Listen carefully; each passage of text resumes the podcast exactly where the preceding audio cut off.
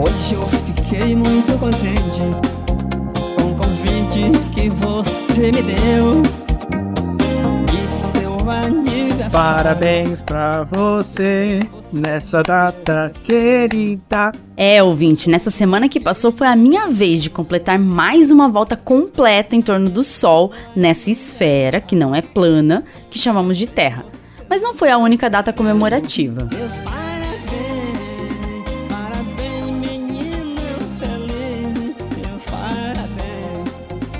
Pois é, outro excelente cientista, o Stuart Adams, teria completado um século no dia 16 de abril.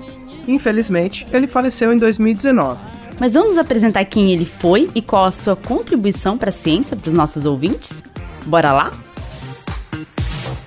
Escuta ciência. Olá, eu sou Letícia Sarturi, mestre em imunologia e doutora em biociências e fisiopatologia. Olá, eu sou o Júlio Ponce, mestre em fisiopatologia experimental e doutor em epidemiologia.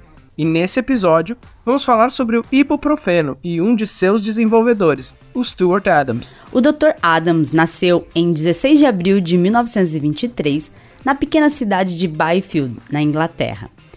Filho de um maquinista de trem, ele abandonou a escola aos 15 anos. Como que é a música que você fez em homenagem à escolinha? Esse nunca mais volta aqui. Algum tempo depois, foi contratado pela empresa farmacêutica Boots como estagiário em um programa de três anos para trabalhar como atendente nas farmácias da rede. Sua paixão pela ciência era tão visível que a empresa decidiu bancar seu bacharelado em farmácia, que ele alcançou em 1945. Ele foi imediatamente recontratado pela empresa, agora na posição de pesquisador. Originalmente, Adams participou de projetos para pesquisar a produção de penicilina e potenciais tratamentos para artrite reumatoide. Por conta disso, ele acabou fazendo seu doutorado na Universidade de Leeds, com fomento da Sociedade Farmacêutica do Reino Unido e da empresa em que trabalhava. Finalizou seus estudos em 1952. É importante destacar que naquela época o principal tratamento para a artrite reumatoide eram doses de corticosteroides, que modulam a resposta imune, e altas doses de ácido acetil salicílico, a nossa velha conhecida aspirina. O problema era o risco de problemas gastrointestinais e o risco de reações alérgicas. Após trabalhar por praticamente uma década no problema, em 1958, Adams se juntou com outros cientistas.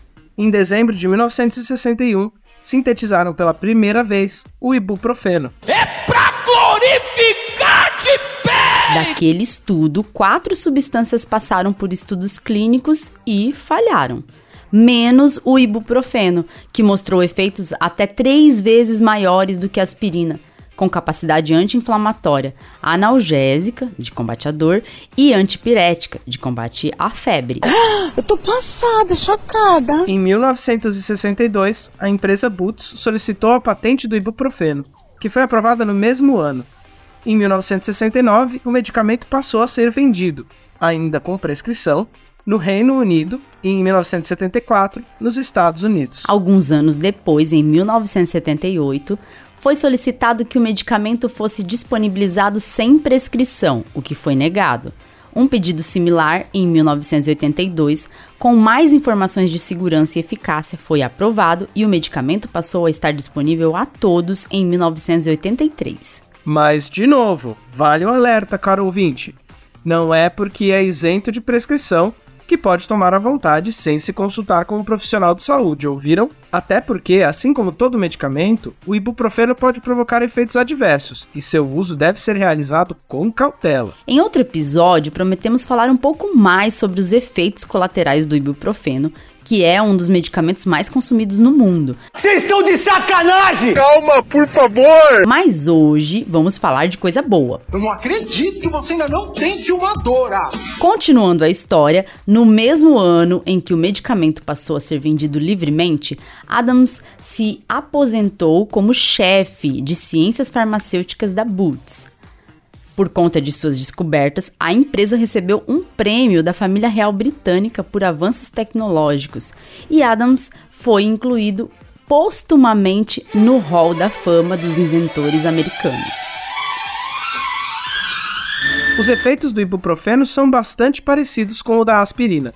Como bloqueador da ciclooxigenase, um grupo de enzimas, o ibuprofeno impede a conversão do ácido araquidônico à prostaglandina H2. Essa, por sua vez, é um sinalizador de dor, inflamação, febre e pode participar de processos coagulatórios. Com a enzima bloqueada, isso deixa de acontecer e o paciente não tem a sensação tão marcada desses sintomas. Há inclusive estudos que indicam que esse medicamento pode ter efeito protetor contra algumas doenças degenerativas, potencialmente por conta da redução de um estado inflamatório sistêmico. Mas isso ainda precisa ser melhor estudado. Nossa, sério isso? Que interessante.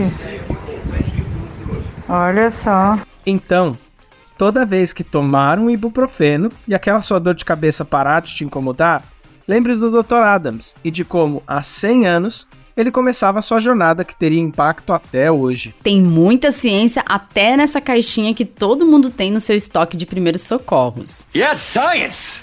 Então, compartilhe esse episódio e escuta a ciência. Tchau, tchau e até o próximo episódio. Ei, ouvinte, não vai embora ainda não. Você sabia que agora você pode apoiar o Escuta Ciência? Sim, nós criamos um Apoia-se para o Escuta Ciência. Você poderá nos ajudar a ampliar nosso trabalho e custear os gastos que temos para semanalmente colocar o Escuta Ciência no ar. Você pode nos apoiar com valores a partir de dois reais. Viu?